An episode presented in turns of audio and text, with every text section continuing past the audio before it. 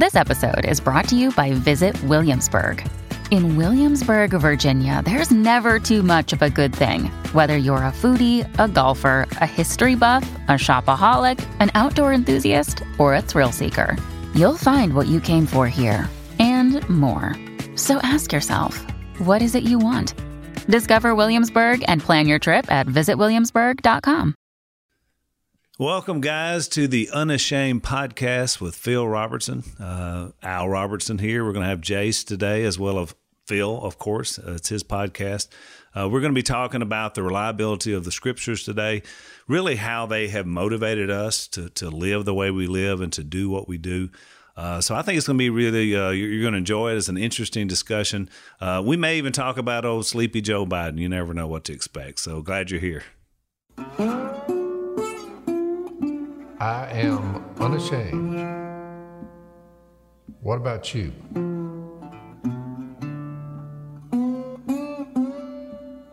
So, Dad, I never thought that uh, you and uh, Joe Biden would be in a lot of agreement just from following uh, his uh, his politics and, of course, listening to you for all these years. But recently, he said uh, that in America, we are we're fighting for the soul of America. That's that's where we're at, and basically that is the premise of your new book, "The Theft of America's Soul." So, you and Sleepy Joe uh, apparently are in agreement. I, I didn't think I would live to see the day when a spokesman for the Democratic Party would be talking about being in a battle for the soul of America. One and two is I, Joe Biden, am here to to make America moral again. And I'm looking at the Democratic He Party. That? Huh? He said that. Yeah. Hmm. He said, I'm here to make America moral again. Trump wants to make it great again. I want to make it moral again because the Democratic Party is the entity that you look toward to practice moral behavior, as in love your neighbor, love, joy, peace, patience, kindness, goodness, faithfulness, gentleness, self control. That's what the Democratic Party, that's been their mantra. I haven't heard the Democratic Party say a kind word. In fact, I have not heard the Democratic Party in the last decade say one word, even mentioned the word God. And I have not heard one of them at any time in any debate on any TV show say the words Jesus Christ. I haven't heard them one time. But they're going to be the moral standard for America. They've slaughtered 60 million of their own children, champions of it. The Democratic Party are the ones who have run God out of our schools. The Democratic Party pushed this narrative that marriage is not between a man and a woman. 7,000 years of history, biblical history, we look back, one man, one woman from the beginning. For this reason, you have a male and a female. That's in doubt with the Democratic Party. No such thing. You can be a man or a woman just whatever day you wake up decide what you are. So you look at all that, and Joe Biden has come down from somewhere, come out of the woodwork. Delaware, I think. Delaware. Delaware, and he's going to be the standard of morality. He's whispering to Barack Obama on stage in front of a lot of people. This is a big effing deal. I'm like, what kind of individual would use that terminology and go to quizzing Oh, no, us and no. telling us I'm the standard of morality in the United Well, States? I'm gonna make you feel better. He's not gonna win. He's not gonna win. So I- I'm he's sensing- basically saying I'm gonna be the moral. You know, I'm bringing back morality, and the I heard him speak five minutes about how terrible the tax cuts are. So I Oh, mean, yeah. that's his big deal. I'm gonna raise your taxes, and I'm gonna bring you some morality from somewhere. He's you know, so. I'm sensing some doubt on Dad's part that you know Biden would really make America moral again. I was thinking about the acronym. You know, it's MAGA. You know, we hear MAGA because now it's everywhere. Make America great again. Make America moral again is MAMA. Yeah. And when I when I thought about that, I just thought of Mama. You know, it's like it's such a weak. You know, I don't know. Just the whole mm, idea. It's almost Aeros- I laughable. was thinking really. of the Aerosmith song, "Mama." Isn't, isn't that how it starts off? It is. it is interesting.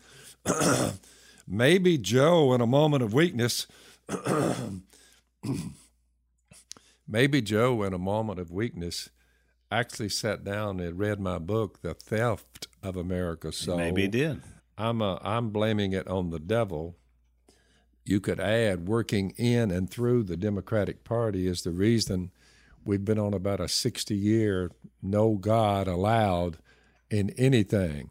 I saw them cheer like at a ball game. They were jumping and cheering when they got the news that we can now kill children even after they're born, just put them on a table and let them die a slow death. I heard them cheer when they heard that news. That's terrible. It's it's and they're now going to be the standard of morality. Well, I certainly. God help us is all I can say. Well, I will say, Dad, that I and you know we've all written a lot of books. Jase, you wrote a book. Uh, Man, good no. call. That was it's, it's easy, isn't it? Right? No.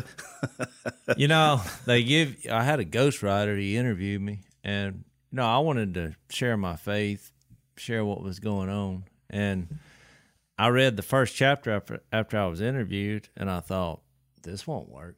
I guess I'm gonna have to write this myself, and then send it to him and say, "What do you think?" You know, take care of all the English part of it, the correct grammar.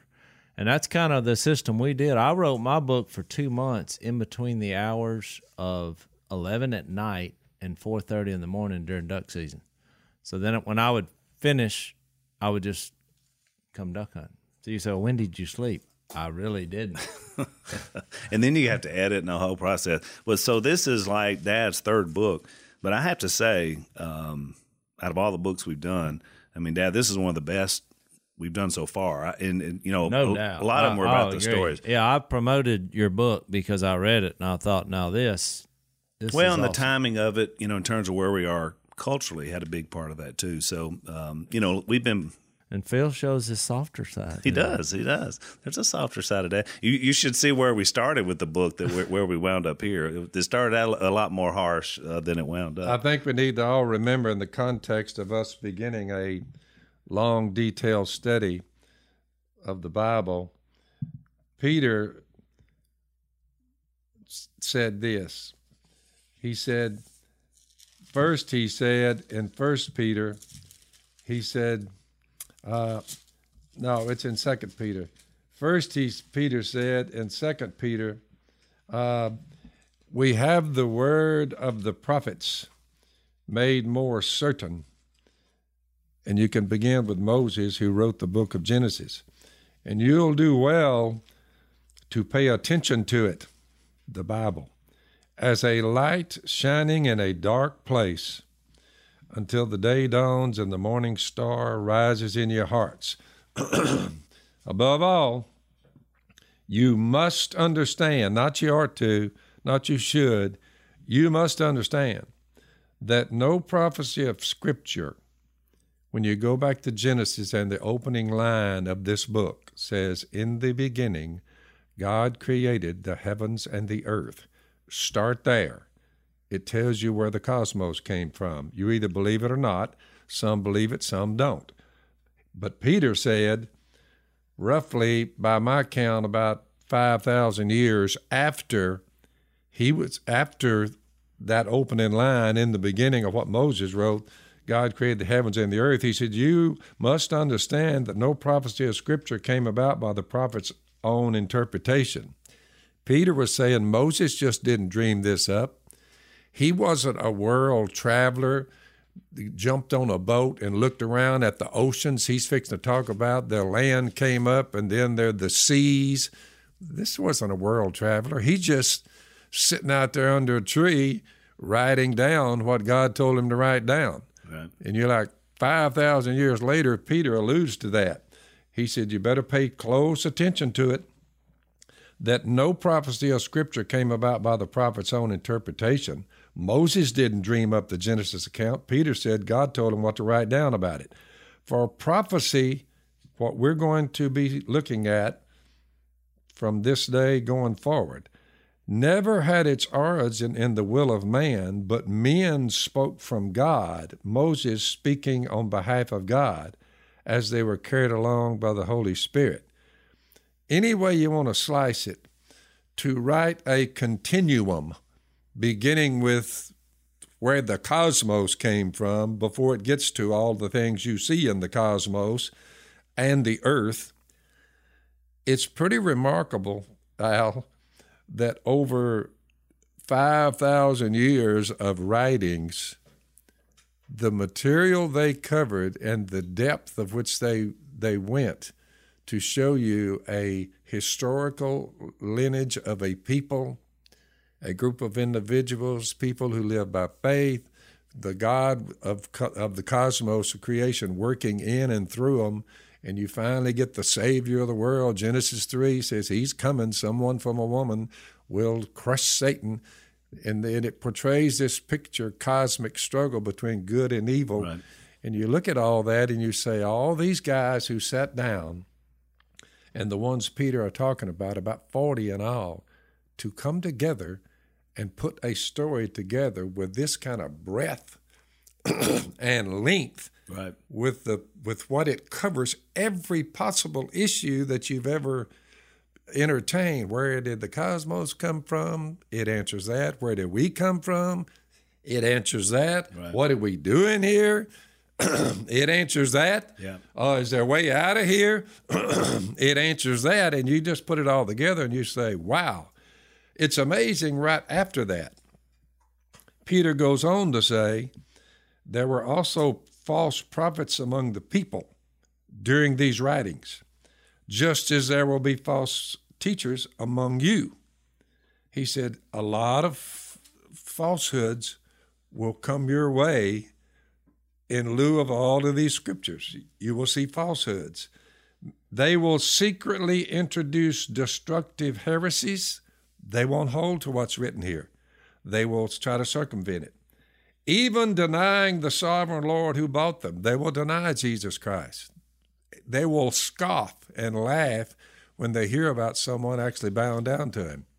They'll be there, bringing swift destruction on themselves as punishment Many will follow their shameful ways when they twist and distort what is said in this book, and they will bring the way of truth into disrepute.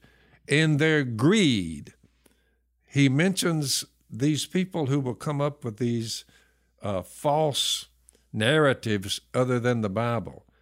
They're doing it in their greed, meaning money making enterprises. If you look carefully at what the Democratic Party is saying to us now. I just characterize them as false prophets because notice, Al, we'll control the climate. We literally will, control, will control the thermostat of the of the earth. We can do it, and all it's going to take is one hundred trillion dollars. You give that to us, and we will control the climate and we won't be destroyed by the climate in the next 11 or 12 years. Peter covers all that about, don't listen to him. He ends up by saying, look, the day of the Lord to come like a thief. We don't know when he's coming, but he's going to come down and destroy this whole thing, replace it with a new heavens and a new earth. And the ones who have stuck to the scriptures will be part of it and will live forever and immortality is yours. But Peter actually supported global warming there in Second Peter three. He it actually was just did. at a later date. He said, "You want global warming? Yeah. you're fixing to see it one day." One of these. That's right. It's all going to burn. Well, you know what's more amazing to me is that you quoted Peter what he said about the Bible itself, yeah. and and described that you know 3,500 year tradition of all these different writers that wrote the Bible. Yep. But this is coming from a guy who was so, uh, you know, afraid uh, in his setting because when Jesus died, that he basically turned his back. This is one of the heroes of yeah. our book. He turned his back on Christ. Yeah. You know, and had to be reinstated, which again, I think shows the interesting part of the Bible is the people that we look to that wrote this were flawed and talk about their you know humanity. It's not like you know most of these things in other world religions are some prophet that's up here, and then he you know passes this down to you. The, the Bible, or they have some narrative somebody wrote, Right. But they don't have a book this sophisticated over four or five thousand years of writing That's with right. forty different people that all seemingly has the same theme. You know, once you study it, and that's why people the first thing they do is attack it. I mean, they'll take that. You'll read that passage in Second Peter, and they're like, "Yeah, but he wrote that." You know, how do you know right? that he wrote this? Plus, you got to remember, you got to remember, and everyone needs to understand this because we hear all this uh, talk of anti-Semitism, and you say, "I wonder why there's so many people that gather together and they hate the Jews as much as they do." The Theft of America's Soul is a book about the the one who stole it is in the process of stealing it. You say is the devil himself. Well, isn't it amazing that when you look at the Bible, all these people who wrote this, Al, they were all Jews. The Jews wrote the Bible. Right. You're like, God worked through one group of individuals. Abraham, the first time you see Hebrew in the Bible, you say Abraham the Hebrew. Well, the, the patriarchs, Jews, mm-hmm. the promises, the covenants, all Jewish. All the prophets, Jews. The apostles, Jews. Jesus Christ himself, Jew. Well, eh, they- do you? If you've ever wondered, I wonder why there's this in, incessant, continual attack on the Jews. If you look at them over there, they're camped out on a little sliver of land in the middle of, I mean, the Middle East. Their enemies are all around them. Oh, I've been there. We, we Oh. got up on the top of the Sea of Galilee, and our guide said, "You can look right here, and there's, I think he said, sixty different terrorist groups in, Yeah. in your vision, off in on that horizon." And here's my point, Jase. Look, Al, you say, I wonder why they attack the Jews like this, the evil one working in individuals to attack the Jews, the Jews. Well, I've just told you where all these writings come from. All Jewish. The salvation of the of the of the world, Jew and Gentile. Remember, God told Abraham all nations will be blessed because of you. Right. So the Gentiles were grafted in, and here we are thanking the Jews for what they brought to us. And what's amazing is you're saying, boy, no wonder they attack them. No wonder they attack them. Well, yeah. Here's they- the deal they're still here, Al. That's right. They're still here. But they're thinking by doing that somehow or another it negates what the Bible says. I mean, anything to attack. I mean, he basically chose to dwell in a nation to show what he was like. He he wanted that relational aspect. Everything in the Bible has its shadow from the Old Testament to the New Testament. You know, he he wanted to to dwell with people. But through that without Jesus, obviously, under law, it just showed the need for a savior, which Right. God had in mind, and then we become Jew and Gentile later on in the New Testament, the holy nation of God, which was the whole plan all along. But people they never get past the Old Testament. That's why when I tell people when they say, you know, I'm going to read the Bible, people are not familiar with it, and I'm like, well, how about starting the book of John? Because most books you start in the beginning. The problem is if you've never read the Bible, when you get to about Leviticus and uh, Deuteronomy, start most people say, down a little bit. I'm out. It's Yeah. scary. It's law. It's about Jews. It's confusing. They're like, well, wait a minute. And it just showed you that you couldn't make it on your own. We need to keep in mind as Gentiles what the Apostle Paul told the Romans. He said, uh, You do not support, you Gentiles, you don't support the root, but the root, the Jews, supports you. You Gentiles will say, But branches were broken off so that I could be grafted in. A lot of them rejected their Messiah when he came. Granted, but they were broken off because of unbelief, and you stand, you Gentiles, by faith. They were broken off, the Jews. Do not be arrogant as a Gentile being brought into the Jewish tree. Do not be arrogant, but be afraid And watch this for if God did not spare the natural branches, the rejection of Jesus by the Jews, he will not spare you either. So, what he's saying is the Jewish root is the root of the tree. We were branches just grafted into the tree. Be thankful to the Jews and never malign them. You better speak well of them because they're the ones who brought you. Well, because they brought Jesus. That's what you know. I, I go around. I explain because most people look at the the I, you know like me. I thought the Bible was a rule book, or perhaps the arguments I've had, people think it's a collection of fairy tales that just happen to kind of have some way to connect it all. But what I learned is it's it's a revelation from God that reveals that He actually desires relationships with His creation and people because it's we're made in His image. So I'll explain it this way: Genesis to Malachi, Jesus is coming because the Old Testament proved one thing you can't keep the law perfectly. God is perfect. So we have a problem. So we need Jesus. He's coming. Matthew to John, he's here, which his whole plan was to reveal what God was like in human form and then to actually take care of the problem of the Old Testament. We can't keep the law, so he dies as an innocent sacrifice. Then you got Acts to Revelation, which says he's coming back. I mean, the whole Bible, that sums the whole thing up right there. Right. So then that makes you think, well, why is it so focused on Jesus? Because he is the image of the invisible God. John 1 17. I, I thought of an interesting passage in that vein. John, when he ran upon the Jews in John 5, he made an interesting statement because they had put their faith and trust in Moses. And he gets to the end in chapter 5 and verse 39 it says you diligently study the scriptures which is what we're talking about because you think that by them you are you possess eternal life. Well when you read that you think well yeah that's what i think just like they did. But jesus was chastising them because of the next sentence these are the scriptures that testify about me, yet you refuse to come to me to have life.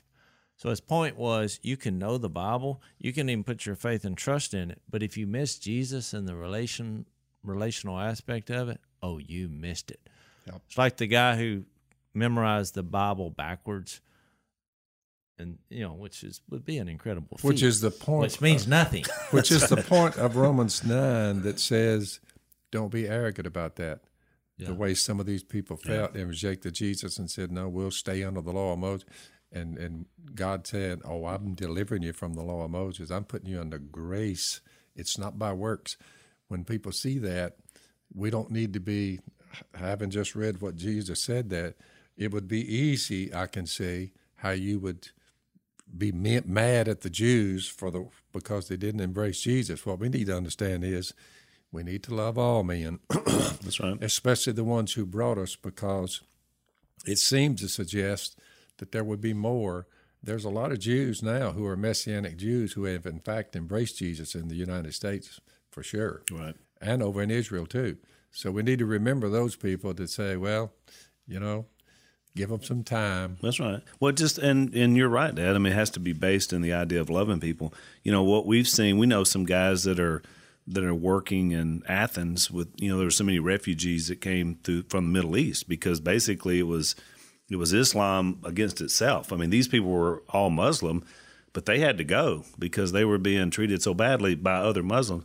But we, we've what we've seen is is for the first time there are many um, who have grew up and were born into Islam that now are ready to embrace Christianity. They're like, we found no answers there. Throngs of them. Throngs of them because of 'em. because and again, that's not just a slam on Islam. That's saying any world religion that doesn't understand Christ and redemption. That's the whole thing. That you always wind up in a bad place. Yep. And so that is what makes the Bible unique. There's a faith aspect, but then there's a lot of facts about the Bible that we've been talking about. I mean, it, it was written over a 1600 year span. Think about that generations. Oh, six. I thought it was 4,000 years. Well, you that much history, but think about it, Moses came along quite a bit later. He's the first one that wrote the Pentateuch, so it wasn't really written over as long as you imagine mm-hmm. that it was done. I mean, because it was just Still, if you took 40 people over a 1600 year period and just said, write your thoughts about history and life, and then you go back and read it 1600 years later,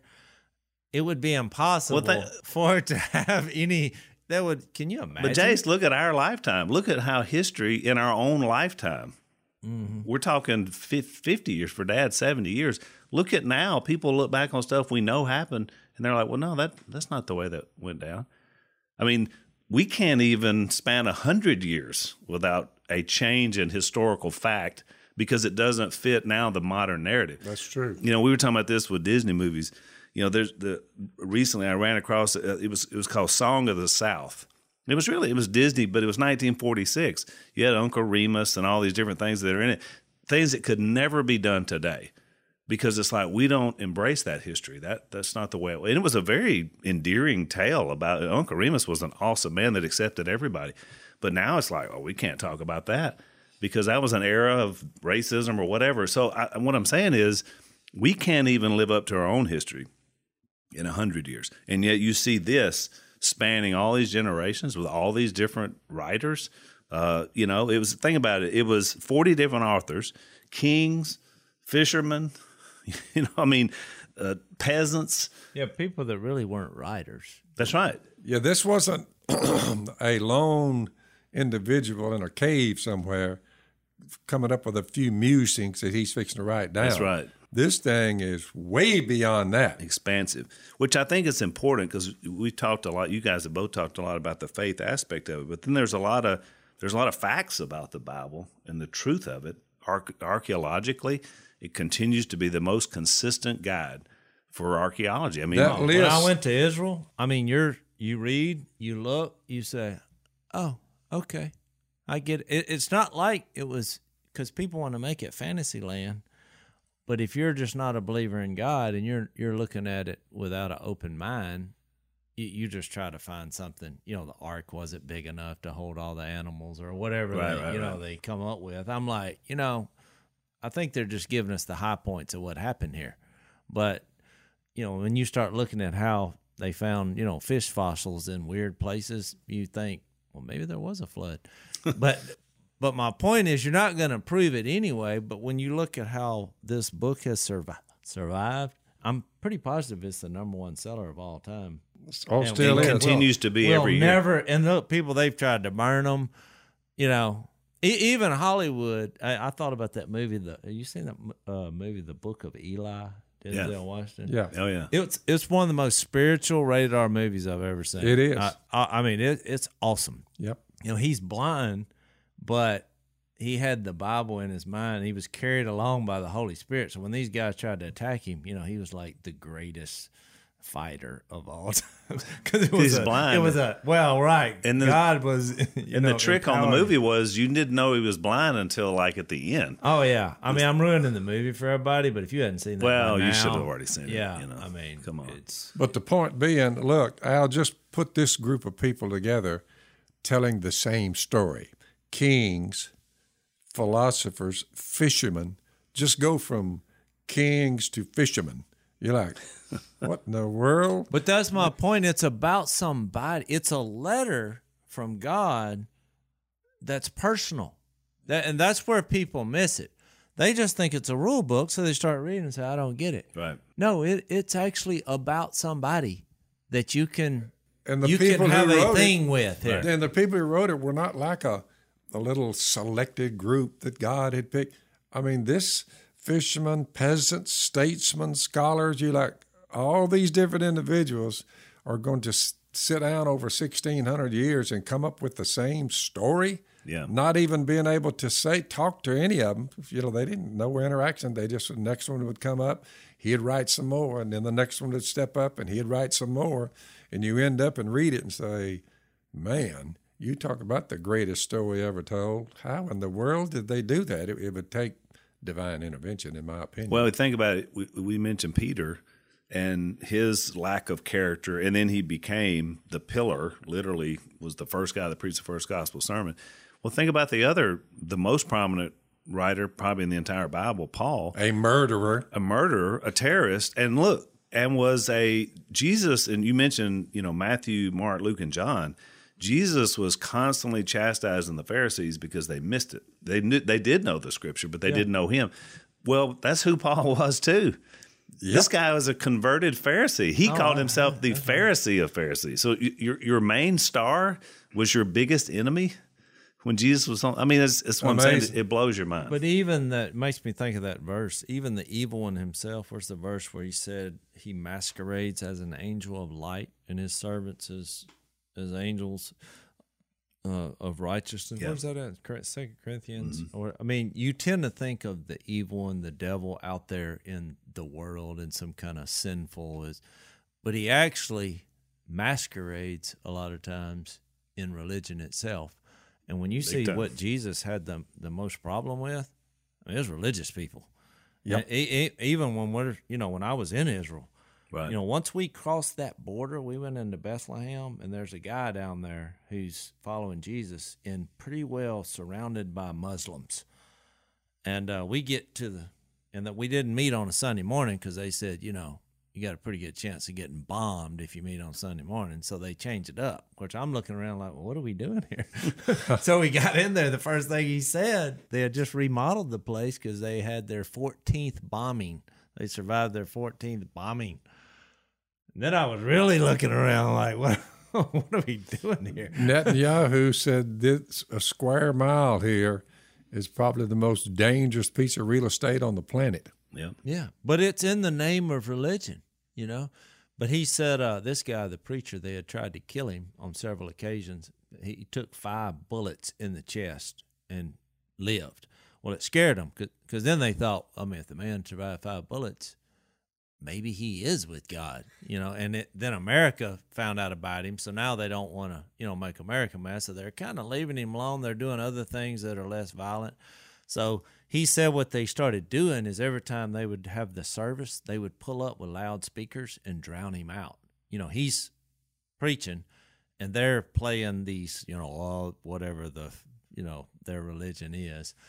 And so he said, I didn't know what to do. I was stressed out about it. I was talking to God about it. And he said, and then I was praying one night and he said, and God answered my prayer. It was buy bigger speakers. and so now he has speakers on the side of that church building that go for five miles. The sound travels. was, he's one of the most courageous people oh I've ever met in my life. Yeah. He's he's not getting off Jesus. He believes in the resurrection strong enough that he thinks any day here could be my last day, but he's right in the middle of a religious sect of people who loathe Jesus and him.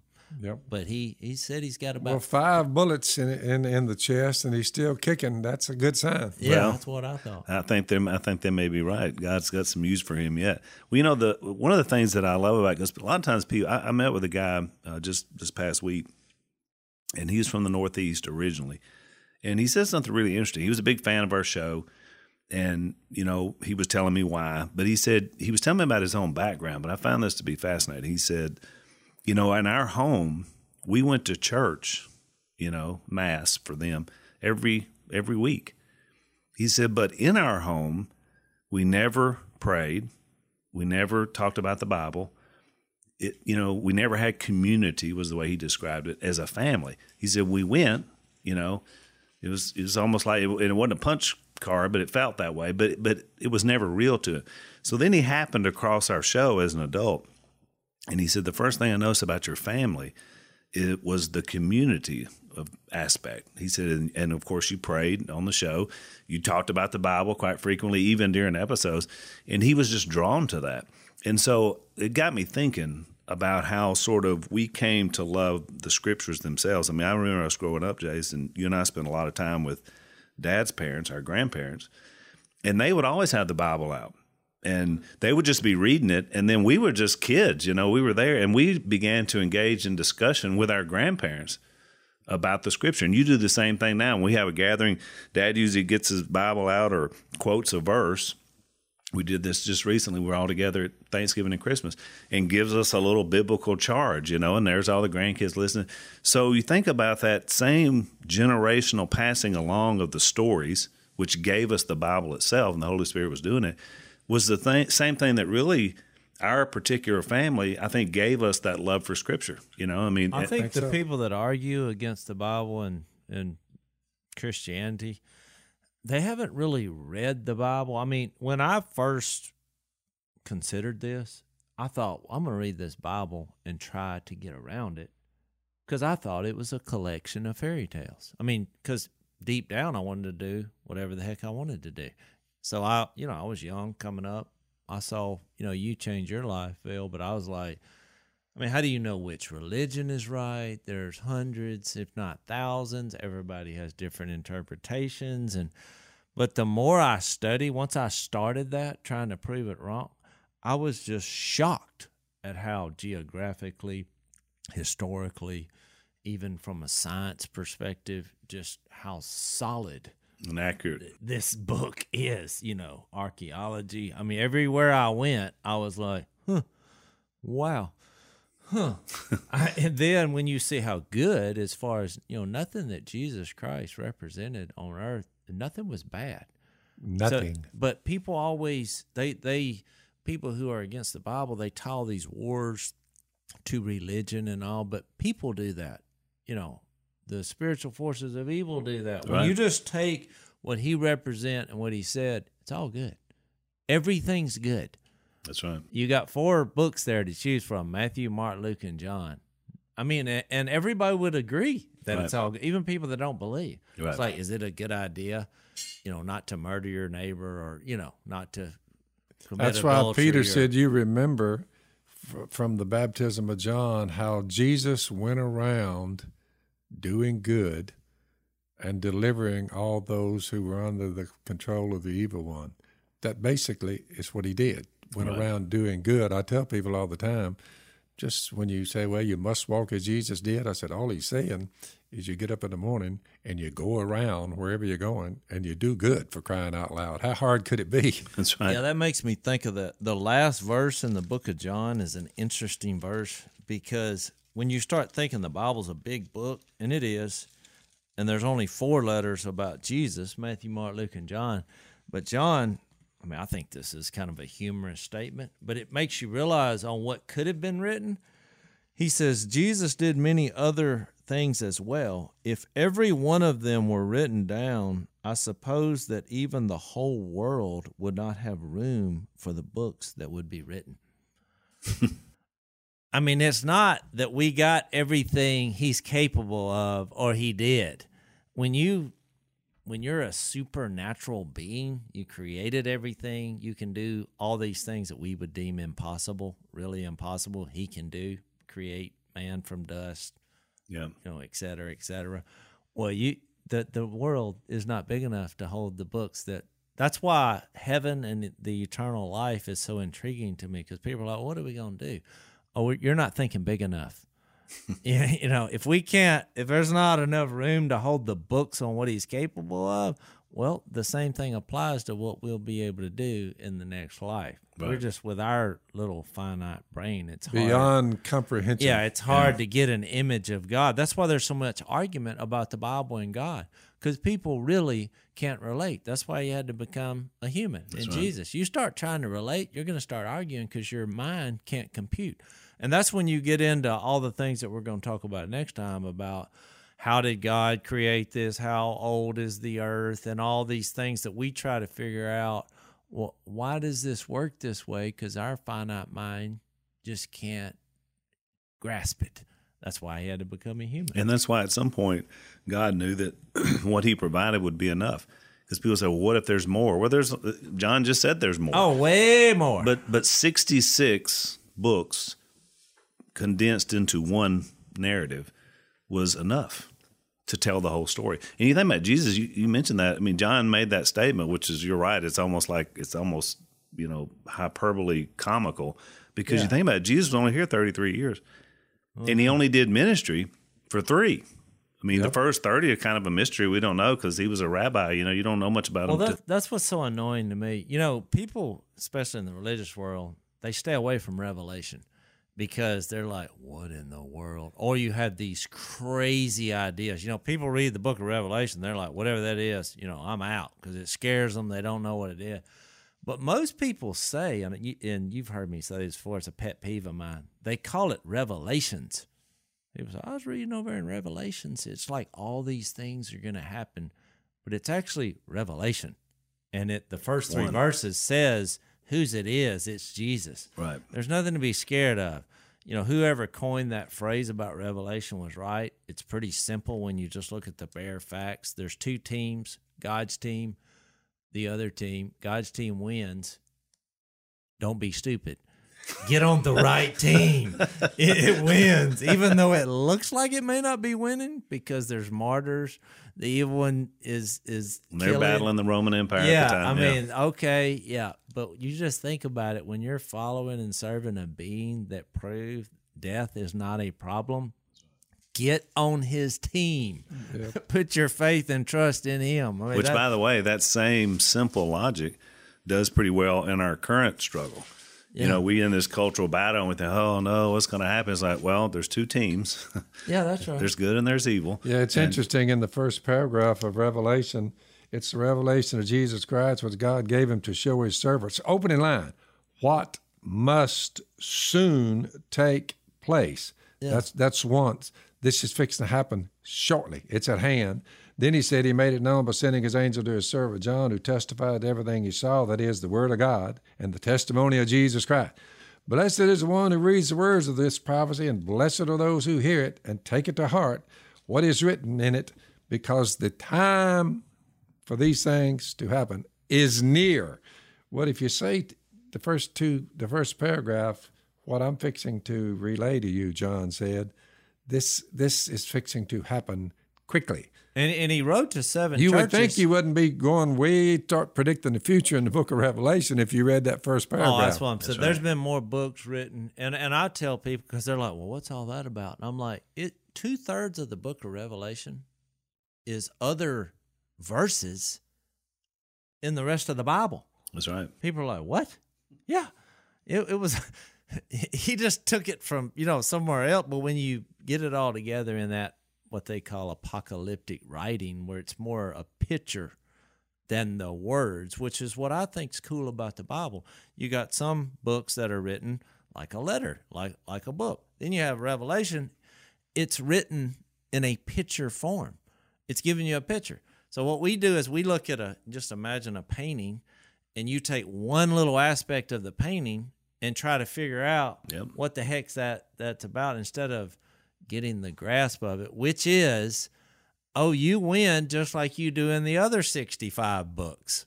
Wh- whatever this is relating to and to those seven churches in the in the book of Revelation, they win in Jesus. That's it. You lose without him.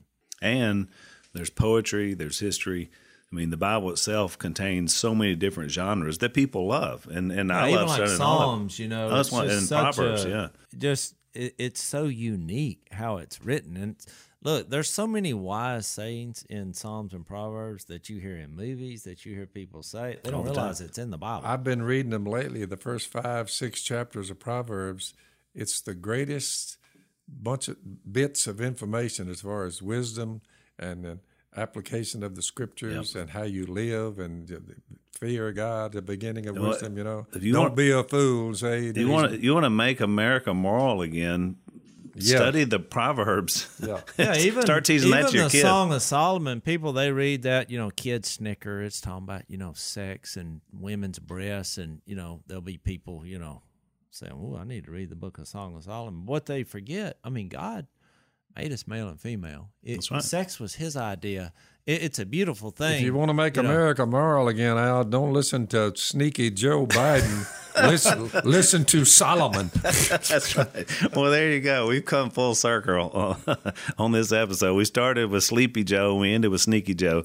Um, but looking at the Word of God, and that's what we're going to be doing uh, on the podcast. And so, you know, we're unashamed. Uh, that's the name of the podcast, Unashamed with Phil Robertson. So we want you to know as we sort of dive into the Scripture uh, and, and, span uh, all of these different stories that it really does come back to that simple truth uh, week in and week out. So uh, next time uh, we're going to look at the beginning. Today we kind of looked at the end. We're going to go back and uh, and show exactly how God did some of the things that that He promised, and also that that really have are life changing for us. So we hope it is for you. I hope you're enjoying the podcast.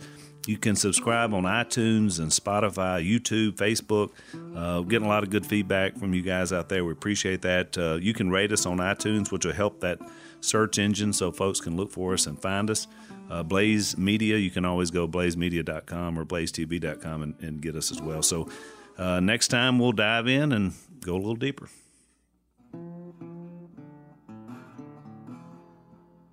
So we're so glad you guys were with us today. You can subscribe on iTunes or Spotify or YouTube or Facebook, and be sure and rate us on iTunes so that other people can know about the podcast.